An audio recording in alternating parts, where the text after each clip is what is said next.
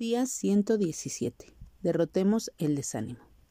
Invocaré a Jehová, quien es digno de ser alabado, y seré salvo de mis enemigos. Salmo dieciocho tres.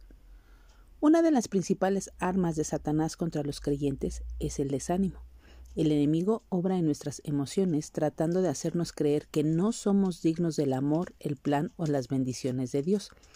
Nos dice que las pruebas que experimentamos, dificultades económicas, relaciones difíciles, problemas de salud o cualquier otra cosa que enfrentemos, son evidencias de que el Señor nos ha rechazado.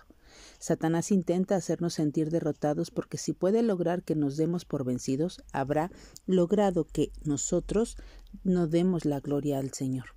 No obstante, comprendamos que lo único que el enemigo utiliza son engaños. El amor de Dios por nosotros es incondicional y eterno, basado en lo que Jesús hizo en la cruz. Absolutamente nada puede separarnos de su amor. Romanos ocho, treinta y ocho al treinta y nueve. De igual manera, Satanás no puede vencer al Señor ni malograr los propósitos divinos que tiene para nosotros. Nuestro enemigo está derrotado. Y lo único que puede hacer es tratar de socavar nuestra confianza, pero no debemos permitir que lo haga.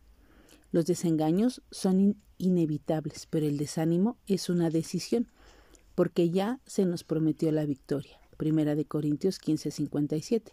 Así que confiemos en Dios, quien siempre nos ayuda, y permitamos que a nuestro lado esté Él dándonos fortaleza.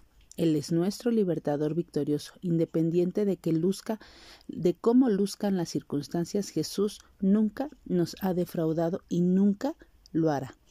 Que nuestra oración hoy sea: Jesús, decido confiar en ti, a pesar de las desilusiones y los sufrimientos. Gracias por siempre otorgarme la victoria.